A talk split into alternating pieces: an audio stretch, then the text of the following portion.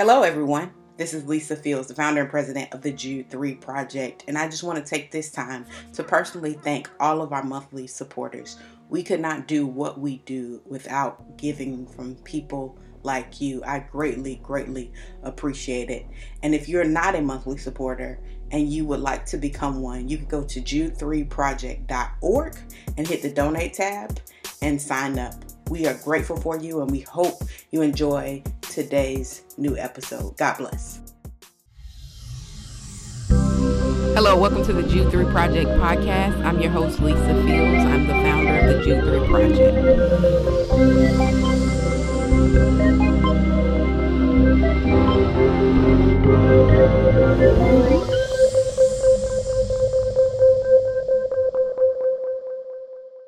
What's up, everybody? You're watching another episode of the Jude 3 Project podcast. As always, I'm your host, Lisa Fields, the founder of the Jude 3 Project. I'm so excited to bring a dear friend of mine who's no stranger to the Jude 3 Project uh, back on the podcast, Mr. Justin Giboney. Welcome, Justin.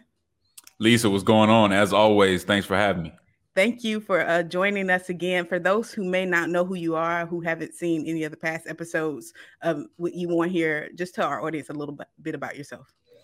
Sure. Uh, I'm an attorney. Uh, I'm a political strategist, and I am the president of the AND campaign. The AND campaign is a uh, a, civ- a, Christian civic organization that's trying to raise civic literacy among Christians, but also help Christians uh, apply biblical values to the issues of the day. And so my passion is really the intersection between uh, faith and politics. That's awesome, and I'm happy to serve on uh, with you on the advisory board for AND campaign. Um, so today we've had an election come, uh, just an election finally passed. Um, we Finally. have a new president, which I'm thankful for. Uh, we don't have to worry about our president tweeting. Uh, we don't have to worry about what our president would tweet when we wake up. Right. but uh, when we think about uh, the new administration, what excites you about the new administration coming up? Well, n- number one, we know how much damage the Trump administration did just to the institution of the presidency but also to the reputation of America in general. And so, I, I, number one, I'm looking forward to, like you said, just not having to have see a controversy every night because we have somebody in office who doesn't have the discipline not to put something out there that is really destructive to America, but also repairing kind of our relationships abroad. But even bigger than that, I think the number one thing that has to be the focus, and I think we're seeing will hopefully be the uh, priority initially, is handling COVID uh, we've had over 400,000 deaths. Uh, it's still not safe. People are tired of social distancing. And to have this vaccination plan that he just uh, put out there, to know that they're really focusing in on this conversation and that you don't have a whole bunch of ego and all this other stuff um, in the way of actually getting things done for the American people. So that vaccination plan is big, but also getting help and relief to the American people directly. You know, mm-hmm. whether it be fourteen hundred dollar checks or two thousand dollar checks, this is something that's long overdue and that the people need. So I really want to see Biden focus in on the people, on job training, on working, on uh, social justice, things of that nature.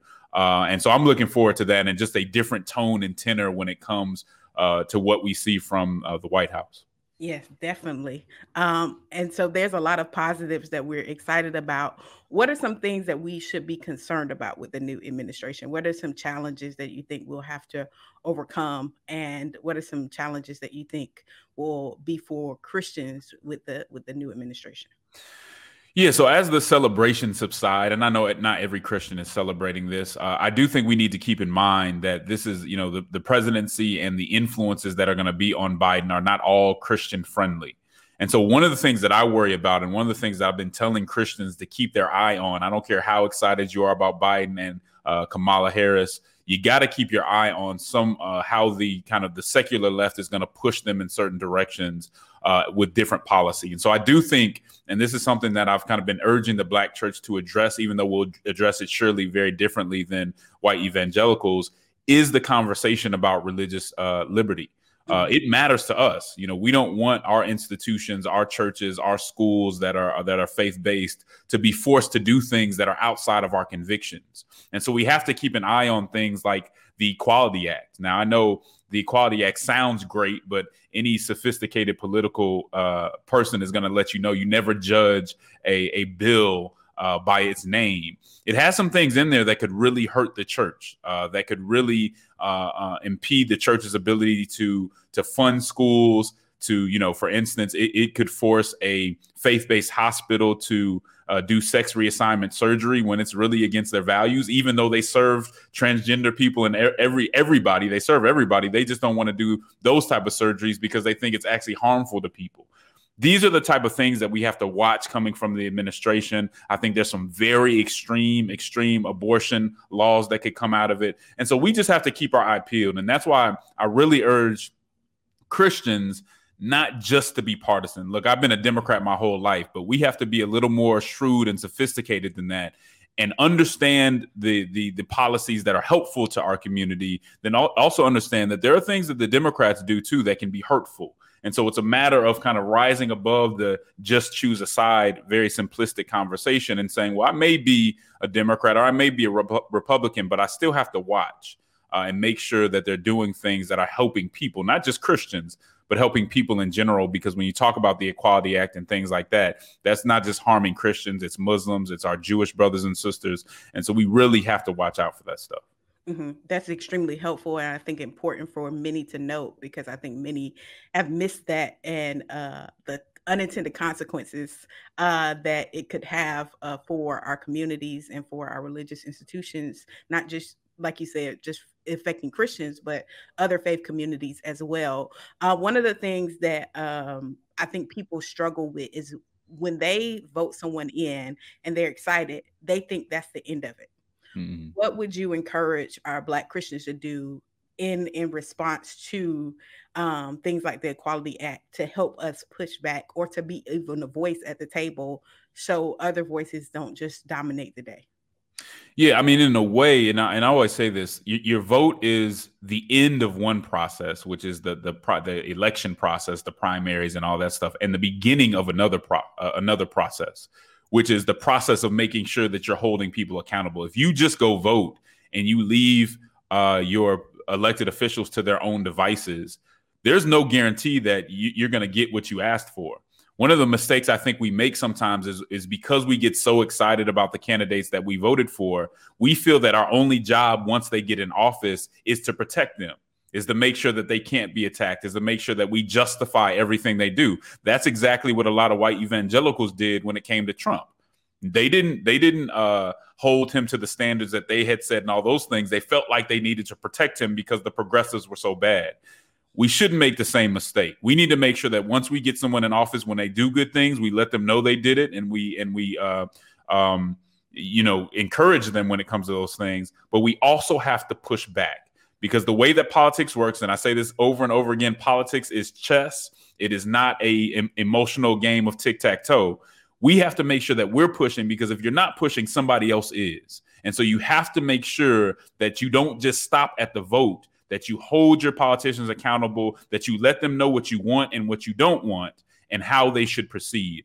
African Americans brought uh, Biden into office. And so we should, especially Christians, and should we should have a major say in what he does and what he doesn't do. And there are many things, and I think the progressive platform and the progressive point of view that can be helpful to us. But as Christians, there are also some things that aren't so helpful, and we need to be vigilant about that and and, and step the game up a little bit. Mm-hmm. One of the things you uh, have uh, pr- plans that you talked about, I think, in the 2020 layout for um, AND campaign was how we can um, have LGBTQ rights and also religious freedom. Can you can you talk about that a little bit to show kind of how we can navigate through that in a way that's um, more balanced than maybe some of the on, on the extreme right have dealt with it? A- absolutely. One of the things the AND campaign tries to do, uh, and we talk about this quite a bit and talked about it in our book, is some is help Christians understand that sometimes you need to reframe the question. So as an attorney, Lisa, I can always ask you a question where there's two wrong answers.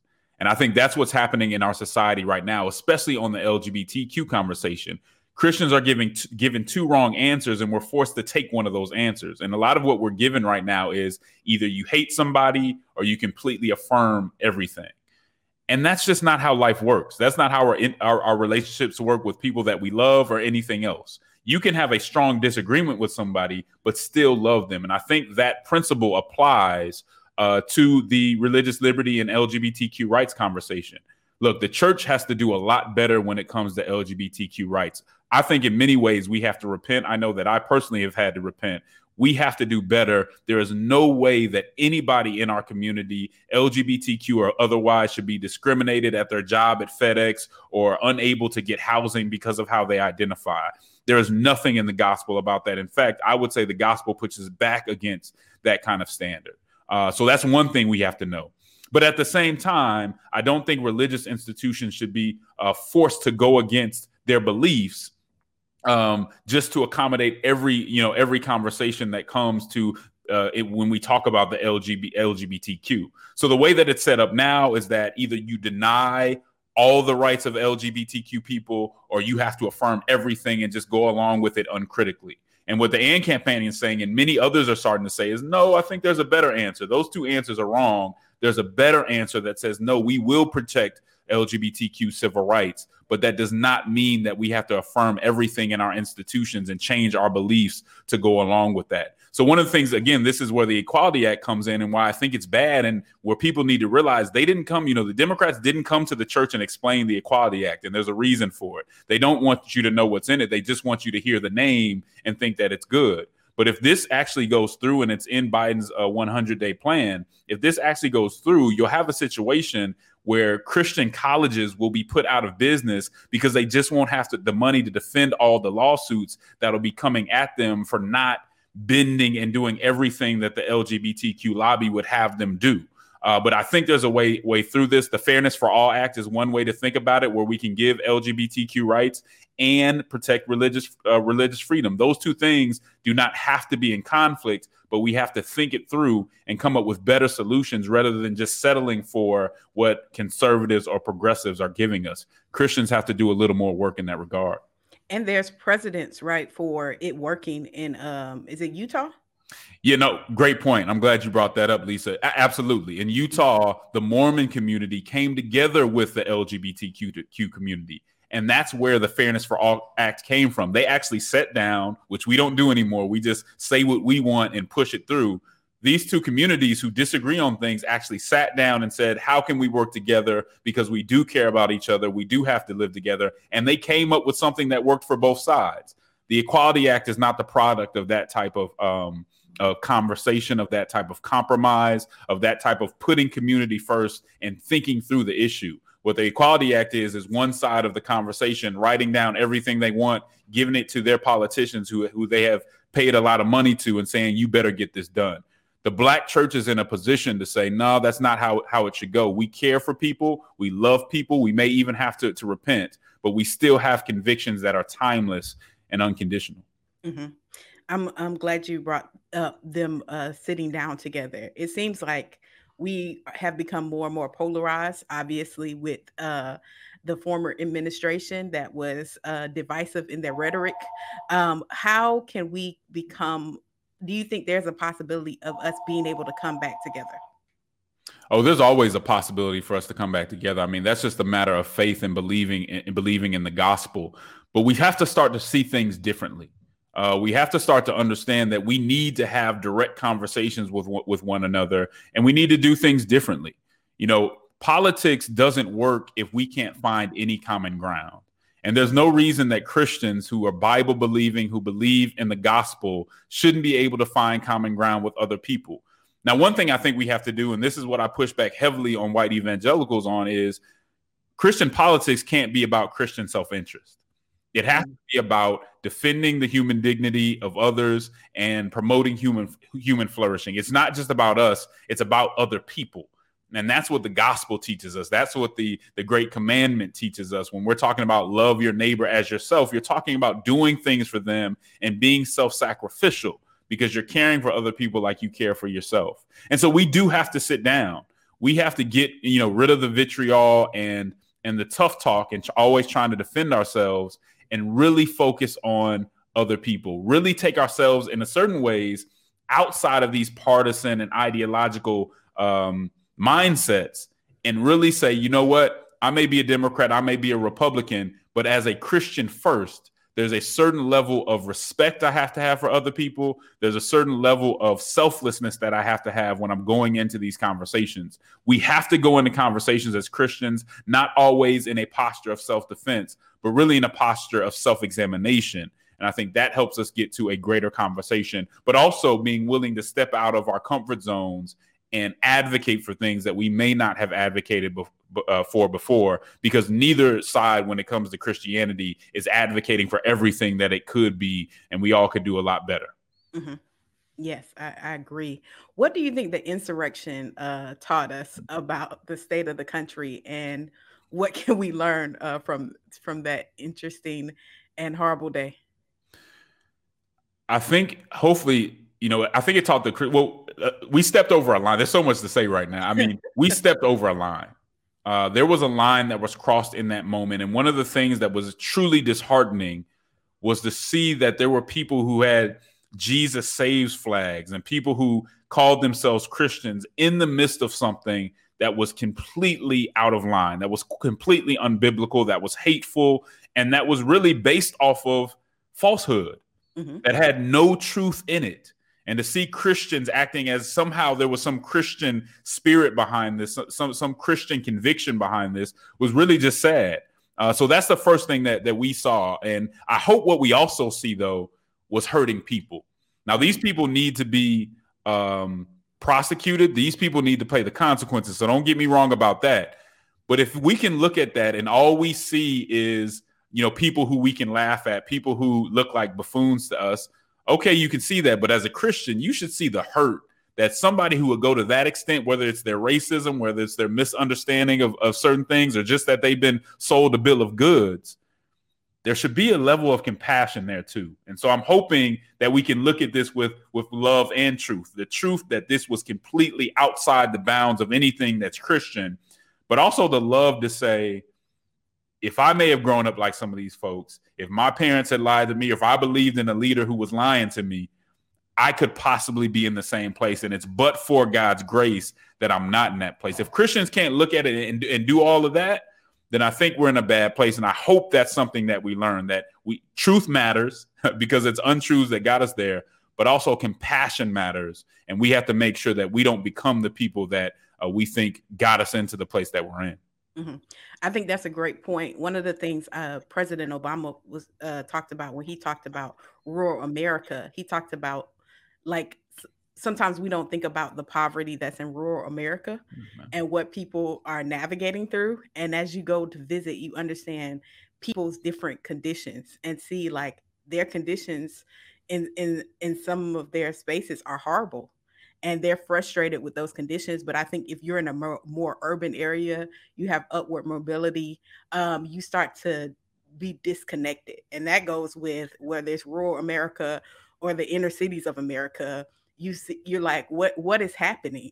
Um, and so um, I do think it's important to to put ourselves in other people's shoes because people are dealing with suffering, and because they're in poverty, they have a hard time understanding the concept of privilege because they've grown up in very horrible Man. conditions in rural America, which is hard for us to fathom. But I do think in order to move forward, we have to have those conversations about um, that as well. Lisa, you're preaching with that one. I mean, you you hit it on the head. When it comes to lower income white people, the the the the life expectancy of white males in that demographic is going down. The, these are people who are uh, dying of deaths of despair, which is suicide and um, and and drug overdoses. So if if as a community, if as Christians, I know what Black Twitter says, I know what these other folks say we're supposed to think. If you can't feel compassion for people like that, it doesn't mean you agree with them. It doesn't mean that they don't they get to avoid consequences. But if you feel like they don't suffer, if if if, if somehow you've come to, to believe that they don't suffer like you do, or there's not issues that they go through, then you're missing it. And you've bought into something that probably led a lot of white evangelicals where they are right now. Not not human, you know, dehumanizing people and not understanding where they come from. So people can be wrong and they can be suffering.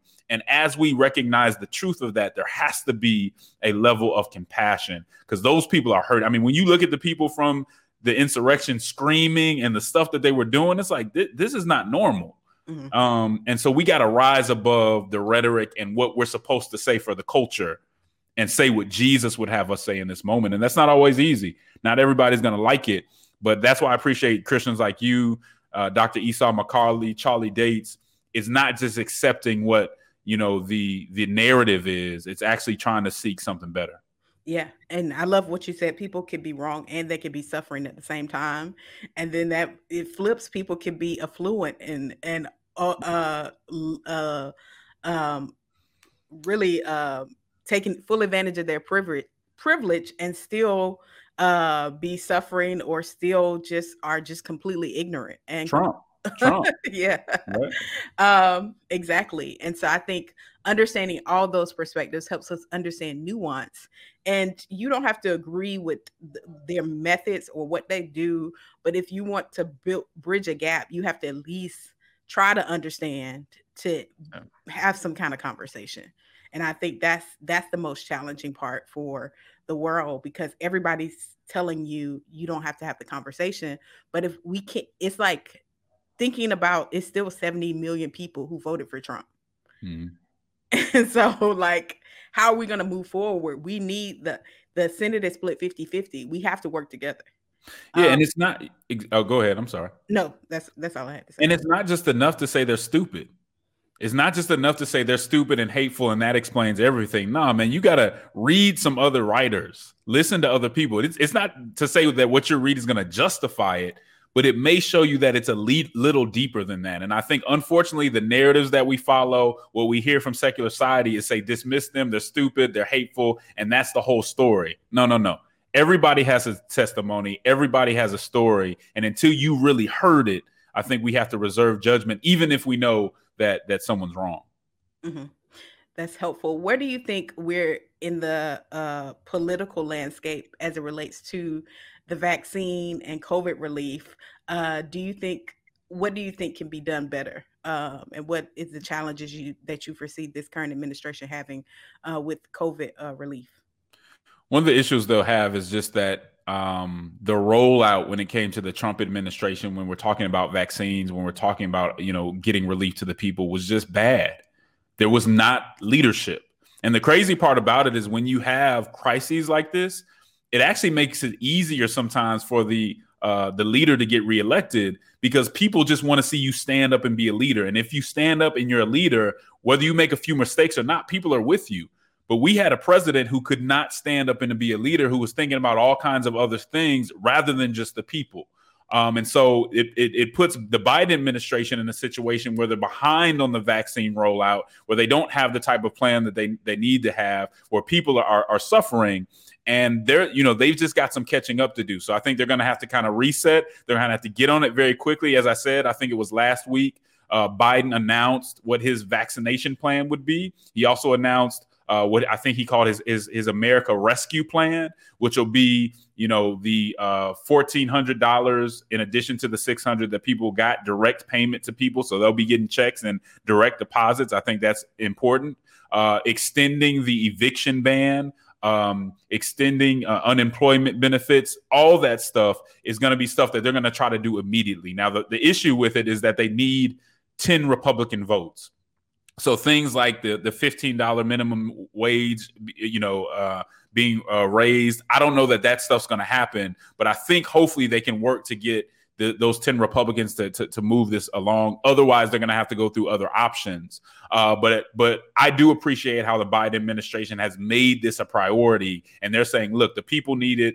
We need to get this done. And hopefully, folks who claim that they're populist to some extent, like uh, Rubio and folks like that, will, will jump on board and do the right thing for the American people.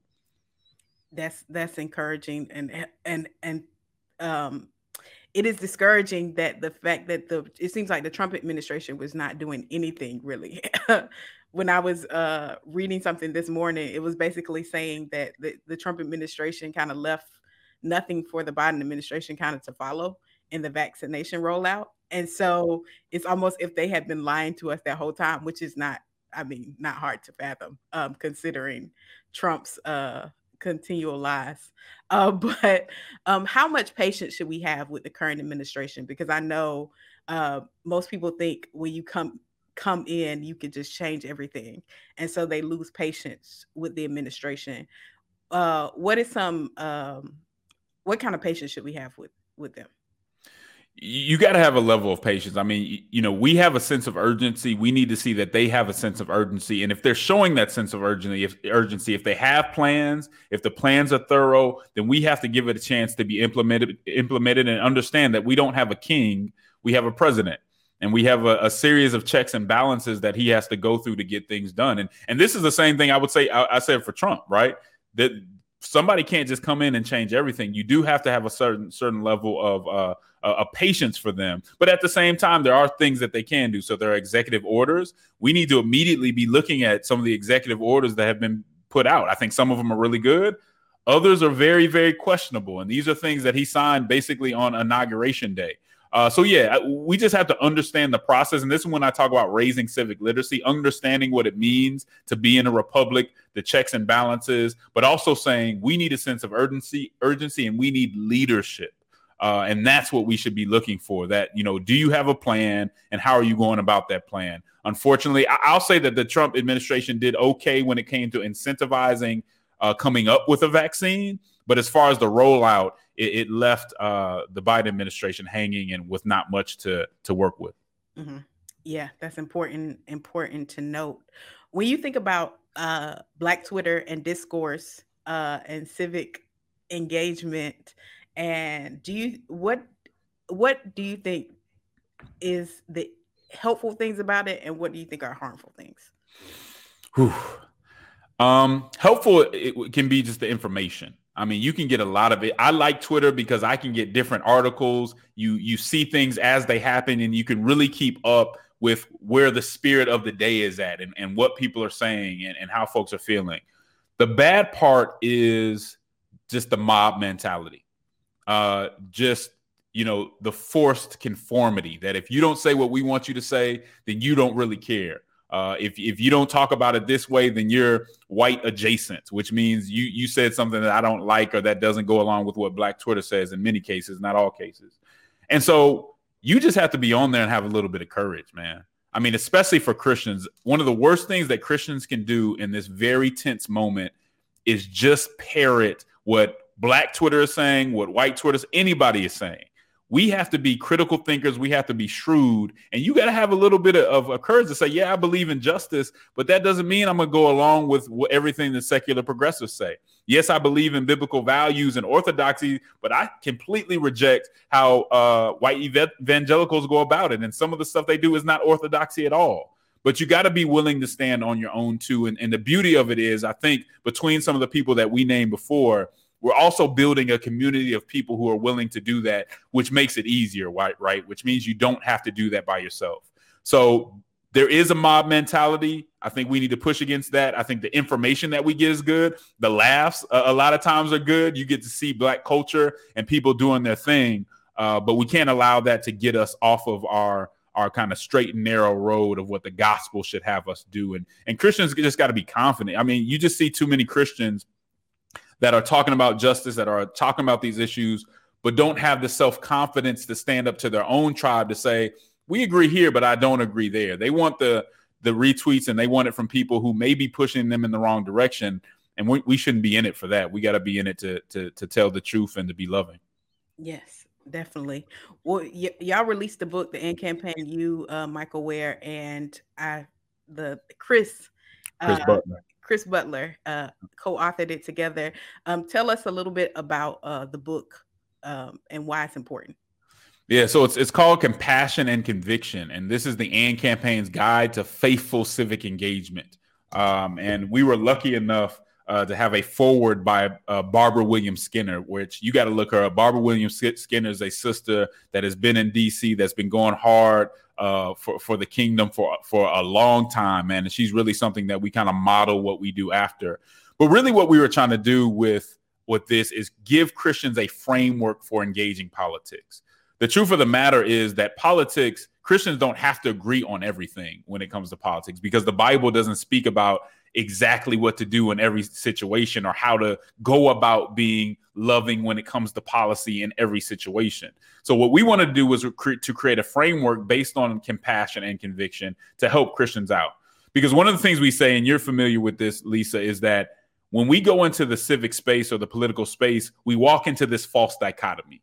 And this false dichotomy tells us that if we care about justice, we'll go to the left. And if we care about um, uh, uh, moral order and Christian convictions, then we'll go to the right. But the truth is, we shouldn't have to make that choice. That if we look in the gospel, Jesus didn't decide between love and truth or justice and moral order. He had both. And that's really what the AND campaign means love and truth, social justice and moral order. And Christians have to find a way to do both, but we can't do it by just taking what's provided uh, to us on the menu by Republicans or Democrats, by progressives or conservatives. In some ways, we have to find our own way and we have to be willing to challenge both sides. And so in the book, we talk about how Christians should deal with partisanship because we do think partisanship has practical value.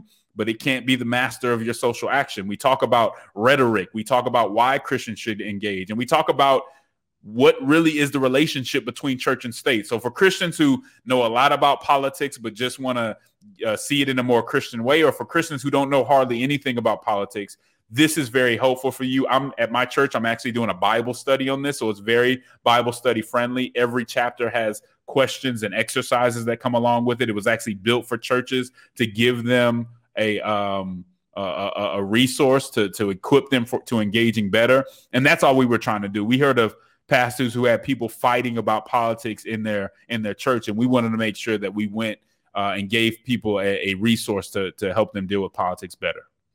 Awesome! It is a helpful resource, and I encourage you all to to get it. I have it on my uh, bookshelf over there. Um, so definitely get um, compassion and conviction. Um, Justin, what other things that we haven't talked about that you want our audience to know before we we leave? Well, I would just say this, especially when we're talking about this next next administration. Again, it was in many ways black Christians who brought this administration in.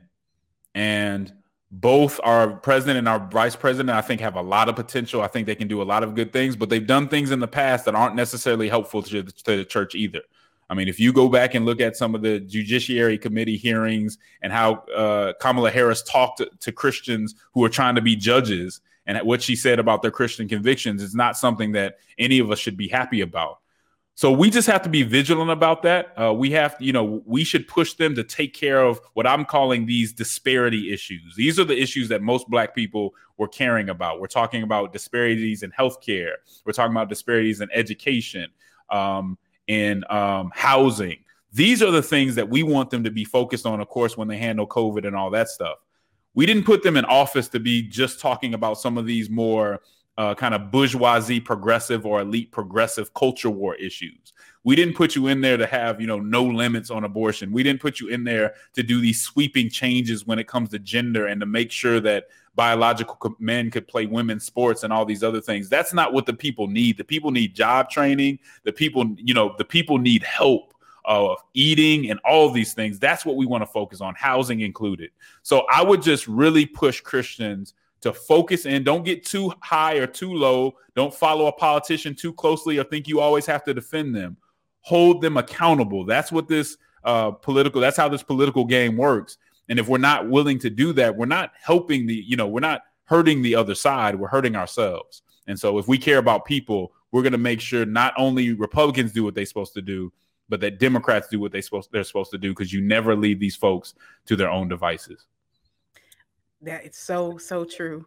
Well, thank you, Justin, for joining us. Make sure y'all get his book. Um, you could get it. Um, is it at, on Amazon and at andcampaign.org as well? Correct. Yeah, you can go to Amazon. You can go to uh, InterVarsity Press, which is our publisher, uh, and, and, find the book. And we would we would really appreciate it. And we think it'll benefit you if you have friends or people you know who are just getting politics wrong this is a great gift for them too.